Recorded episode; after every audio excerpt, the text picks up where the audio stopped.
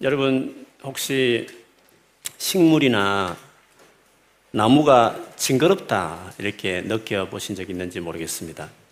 저희 집 가든 끝에 채소를 그래도 심으려고 조그만 터밭을 만들어 놓았는데요. 몇 년 전이었습니다.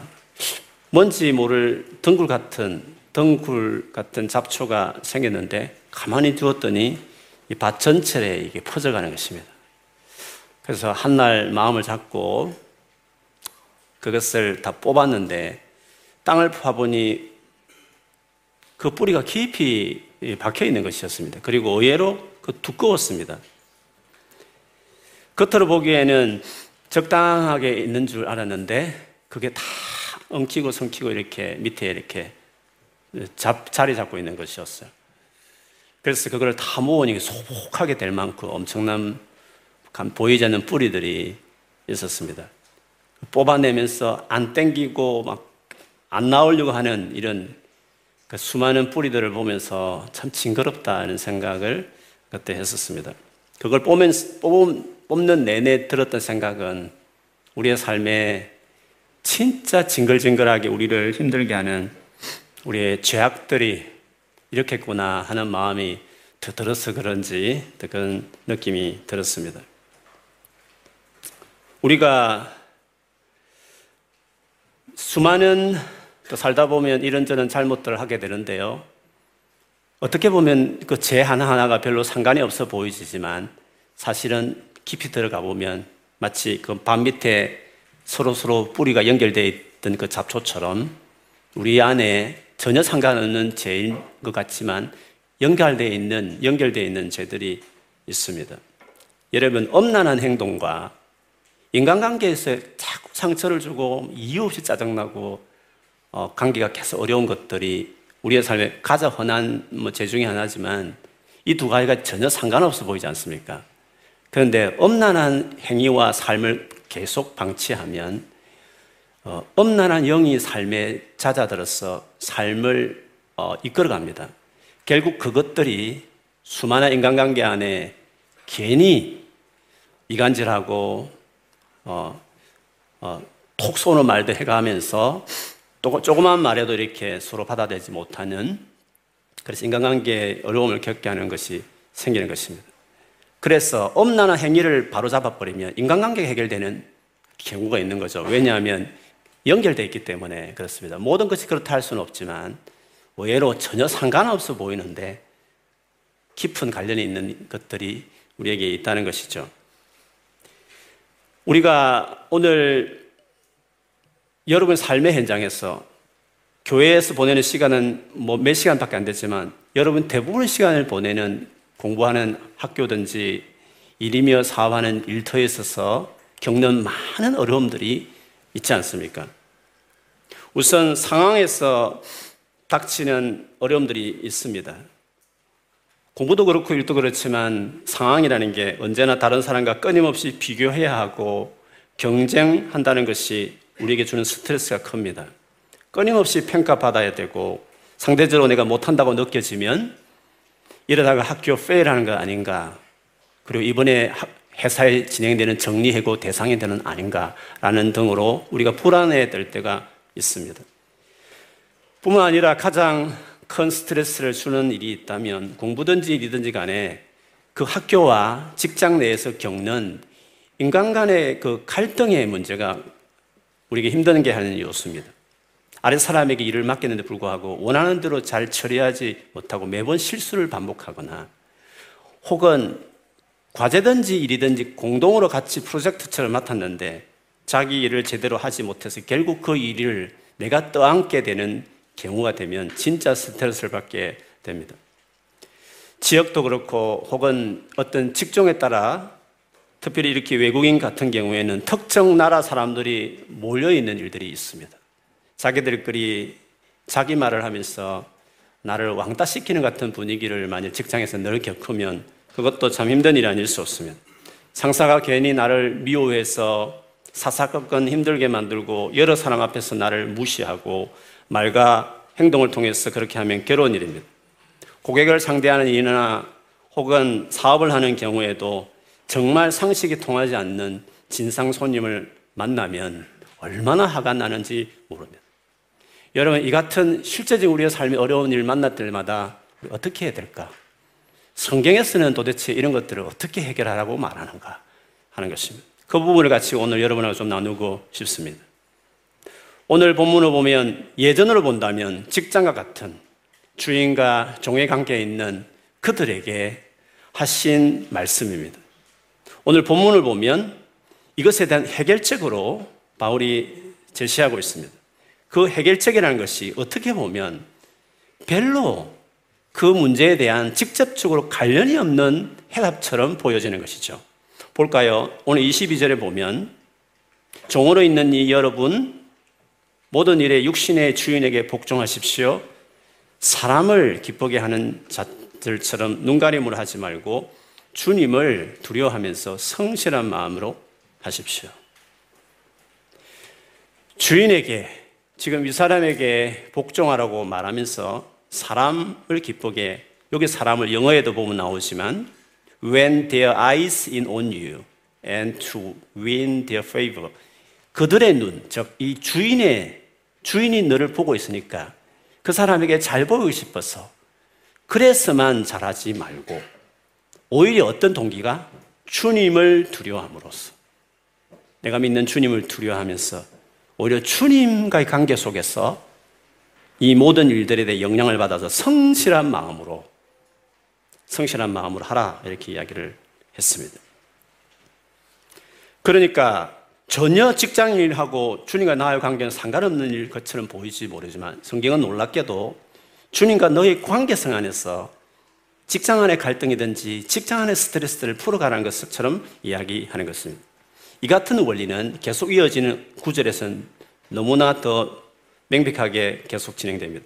23절에 보면 무슨 일을 하든지 사람에게 하듯이 하지 말고 주님께 하듯이 진심으로 하십시오라고 말을 했습니다.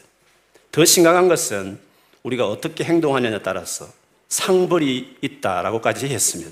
24절, 25절입니다. 여러분은 주님께 유산을 상으로 받는다는 사실을 기억하십시오. 여러분이 섬기는 분은 주 그리스도이십니다. 불의를 행하는 사람은 자기가 행한 불의의 대가를 받을 것입니다. 거기에는 사람을 보고 차별을 하는 일이 없습니다. 우리가 하는 공부와 우리가 하는 일이 하나님과 관련되어 있고 하나님을 섬기는 것이라고까지 이야기하는 것입니다. 그렇기 때문에 우리가 어떻게 공부하는지 어떻게 일하는지는 그것을 근거 삼아 심판하시겠다고 하시는 것입니다. 이상의 말씀을 보면 세상에서 소위 우리가 하는 그 모든 일들이 다 주님과 관련되어 있는 주님의 일이라고 이야기하는 것입니다. 그렇기 때문에 거기서 생기는 모든 문제를 주님과의 관계 안에서 풀어가라고 이야기하는 것입니다. 직장 내에 생기는 인간관계 문제에 대해서도 동일한 원리를 베드로전서 2장 18절 19절에는 이렇게 설명합니다. 하인으로 있는 여러분 극히 두려운 마음으로 주인에게 복종하십시오. 선량하고 너거운 주인에게만 아니라 까다로운 주인에게도 그리하십시오. 억울하게 고난을 당하더라도 하나님을 생각하면서 괴로움을 참으면 그것은 아름다운 일입니다. 라고 이야기했습니다. 주님과의 관계에서 주님을 생각하면서 인간관계 갈등을 극복해 가라 이렇게 말씀하시는 것입니다. 물론 요즘 같은 시대에 무조건 참는 것이 꼭 바른 태도가 아닐 수도 있습니다. 분명 크게 잘못된 것이고 적절하게 해결할 조치가 있으면 그렇게 해야 되겠죠. 아니면 회사를 옮기는 것도 한 가지 방법일 수 있습니다. 그러나 어느 회사를 가든지 언제나 겪을 문제이면 오늘 성경에서 말하듯이 주님과의 관계에서 해결하는 것을 배워야 하는 것입니다. 이렇게 말씀드리면 특별한 해결책이란 것이 고작 그것인가? 그것이 무슨 해결책이라고 말하는가? 내가 지금 공부하면서 일하면서 겪는 문제가 주님하고 무슨 관계가 있느냐라고 의하게 생각할 수 있습니다. 마치 연관 없는 같이 보이지만 가장 깊은 연관이 있다는 것을 말하는 것입니다. 지금 내가 공부하면서 겪는 어려움, 일하면서 경험하는 많은 스트레스가 주님과의 관계, 바른 관계에서 해결될 수 있다라고 하는 이 하나님 말씀을 믿어야 하는 것입니다. 한번 오늘 이 시간 이후로 한번 생각을 해 보십시오. 내가 지금 하고 있는 공부와 일이 주님이 나에게 맡긴 그분의 일이라고 생각해 보라는 것입니다. 내가 그것을 어떻게 하냐에 따라서 상벌을 주신다고 생각해 보라는 것입니다. 물론 사람의 평가와 주님의 평가는 다를 것입니다. 사람은 좋은 수익을 내고 무조건 잘 되면 괜찮다고 말할 수 있지만 주님은 그것을 정직하게 했느냐, 얼마나 주님 앞에서 주님 보면서 성실한 태도를 했느냐로 아마 평가하실 것입니다. 뿐만 아니라 다른 사람과 비교하지 말고 주님과의 관계에서 주님이 내게 맡긴 일이니까 이 일을 내가 주님 앞에서 한다고 하면서 생각하라는 것입니다. 다른 사람과 자연히 비교하게 되면 위축되고 불안해지는 건 당연하고 그것을 뭐 초연할 수는 없지만 내가 하나님 앞에서 공부한다, 일한다고 생각하라는 것입니다. 그렇게 하면 다른 사람보다도 더 잘할 수도 있고 혹은 다른 사람보다 못할 수도 있습니다. 그러나 그 결과에 집착하지 말고 난 하나님 앞에서 하는 것이니까 최선을 다하면 된다는 것입니다. 특히 남들보다도 늦은 나이에 공부를 전공을 바꿔서 한다든지 아니면 새로운 일을 시작하면 더 이런 태도가 필요합니다. 인생은요, 하나님께서 우리에게 주시는 시간입니다. 같은 20대도 어떤 사람은 40대 끝날 수도 있고 어떤 친구는 90대에 갈 수 있는 것입니다. 같은 나이라고 같이 비교할 것이 아니라 하나님이 내게 주신 시간이 있고 하나님이 그에게 주는 시간이 있기 때문에 내 페이스대로 가는 것입니다. 내 레이스를 그냥 걷는 것입니다. 나는 하나님 앞에서 하나님 관계 안에서 내게 맡겨진 공부면 공부, 일이면 일로 그냥 다른 사람과 비교하지 않고 하나님이 내게 주신 레이스를 따라 내 페이스대로 내 시간 타이밍 따라서 주님 앞에서 살듯이 주님 앞에 공부하듯이 그렇게 행하게 되는 것입니다. 인간관계라는 것도 그렇습니다. 인간관계가 얼마나 여러분 복잡합니까? 그리고 그게 얼마나 어려운지 모릅니다. 말처럼 그리고 기대하는 것처럼 그렇게 쉽게 해결될 수 있는 것이 아닙니다. 그래서 그저 참고 견뎌야 하는 인간관계가 훨씬 많습니다. 그렇기 때문에 주님이 다 아시기 때문에 그분을 믿고 신뢰하고 그분이 내 마음을 아시고 나를 도와주실 것이라는 그 주님과의 관계 안에 그 관계들을 극복하는 것을 배우지 않으면 극복하지 못할 일들이 너무 많습니다. 대부분의 수많은 인간관계는 주님 관계 안에 해결될 수 있습니다. 더 품어낼 수 있고, 더 잘 참아낼 수 있고, 더 넉넉한 마음을 갖는 것이 그것이 수많은 인간관계에 제일 중요한 것인데 그것들이 주님과의 관계 안에서 가능하기 때문에 주님을 생각해서 억울한 일이지만 잘 참으라고 말하는 베드로전서 조금의 말씀처럼 주님과의 관계 안에 수많은 인간관계를 극복할 수 있는 놀라운 은혜들이 거기에 있는 것입니다. 그래서 우리가 주님 관계 안에서 일상을 살아내는 주님 관계 안에서 공부하는 법을 배우고 일하는 것들을 배우는 것들이 중요한 것입니다. 그래서 그런지 성경은 오늘 본문 바로 앞에 오늘 본문에 나와 있지 않으면 골로새서 3장 17절에 보면 이런 말씀하셨습니다.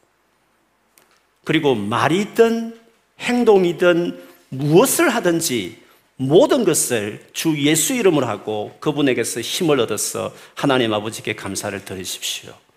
무엇을 하든지, 무엇을 하든지, 그것이 공부든지 사업이든 직장이지, 무엇을 하든지 주 예수 이름으로 주님과 관련 지어서 주님과의 관계 안에서 하라고 거기서 힘을 얻어서 주님께 감사를 드릴 수 있으니 그렇게 하라고 이야기를 했습니다. 여러분 성경에 10편이라는 책이 있습니다. 아마 제게 최고 두꺼운 성경의 책일 것입니다. 시편은 세상을 살아가면서 겪는 수많은 상황 속에서 쏟아내는 하나님 함께 드리는 기도라고 할 수 있습니다. 슬픔, 분노, 절망, 배신 등 수많은 감정들이 여과 없이 표현되는 책이 시편입니다. 그런데 이 시편의 시작이 1편을 보면 인생을 크게 두 가지 길로 나누어 설명합니다. 하나는 의인의 길이요, 하나는 악인의 길입니다. 악인은 자신이 인생의 주인이 되어서 자기 생각과 자기 노력만으로 살아가는 사람이라고 말했습니다. 반대로 의인은요, 하나님 뜻이 무엇인지, 어떻게 살아야 옳은 것인지, 하나님 말씀을 밤낮으로 살피고 묵상하고 그렇게 해서 그대로 지켜가려고 애쓰는 사람이라고 이야기했습니다.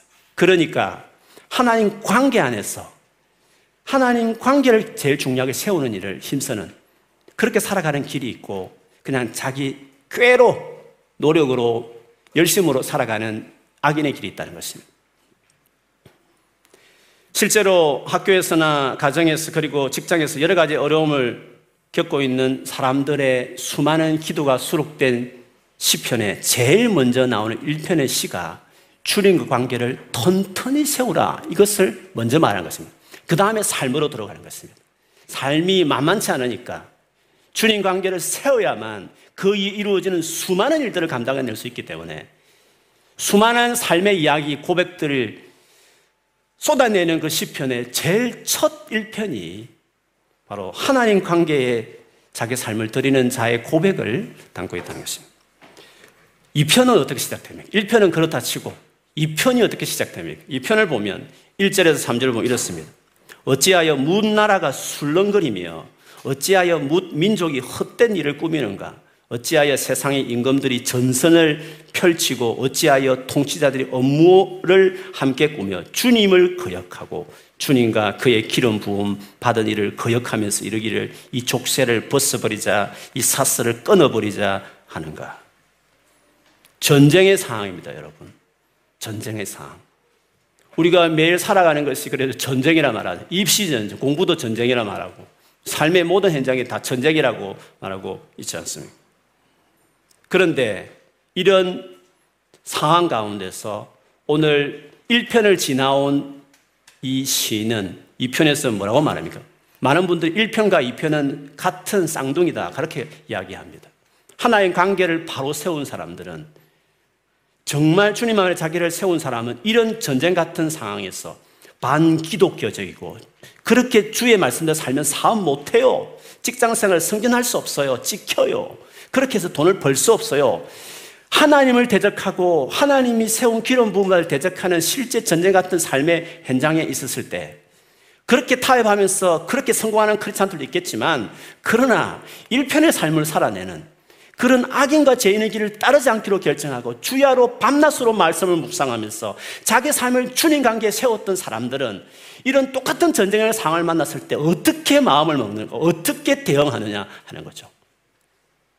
4절과 9절에 보면 그는 이렇게 대응합니다. 하늘에, 하늘 보좌에 앉으시니가 웃으신다. 내, 주, 내 주님께서 그들을 비웃으신다. 마치 내 주님께서 분을 내고 진노하셔서 그들에게 호령하시며 이르기를 내가 나의 거룩한 산 시온산에 나의 왕을 세웠다 하신다. 나 이제 주님께서 내리신 칙령을 선포한다. 주님께서 나에게 이르시기를 너는 내 아들 내가 오늘 너를 낳았다. 내게 청하여라. 묻 나라를 유산으로 주겠다. 땅 이 끝에서 저 끝까지 너의 소유가 되게 하겠다. 내가 그들을 철퇴로 부수며 질그릇 부수듯이 부술 것이다 하셨다. 그는 그 처한 상황에서 그가 올바른 관계를 맺었던 일편의 삶을 살아 맺으면서 맺었던 그 하나님을 그 상황에 관련 짓고 있는 것을 보십시오. 하늘에 계신 하나님이 이 상황에 비웃고 있다. 내가 여기서 두려워 떨고 타협하기보다는 하나님이 비웃고 있다. 하나님을 대적하는 논리와 시스템과 관행에 대해서 하나님이 비웃고 계시고 그 원수들의 진노하고 계시고 그것에서 나를 왕으로 세우셔서 절대로 부수어서 그것을 바꿔내라고 말하는 그런 하나님께서 나에게 뭐가 원하는지를 고백하고 있는 것입니다.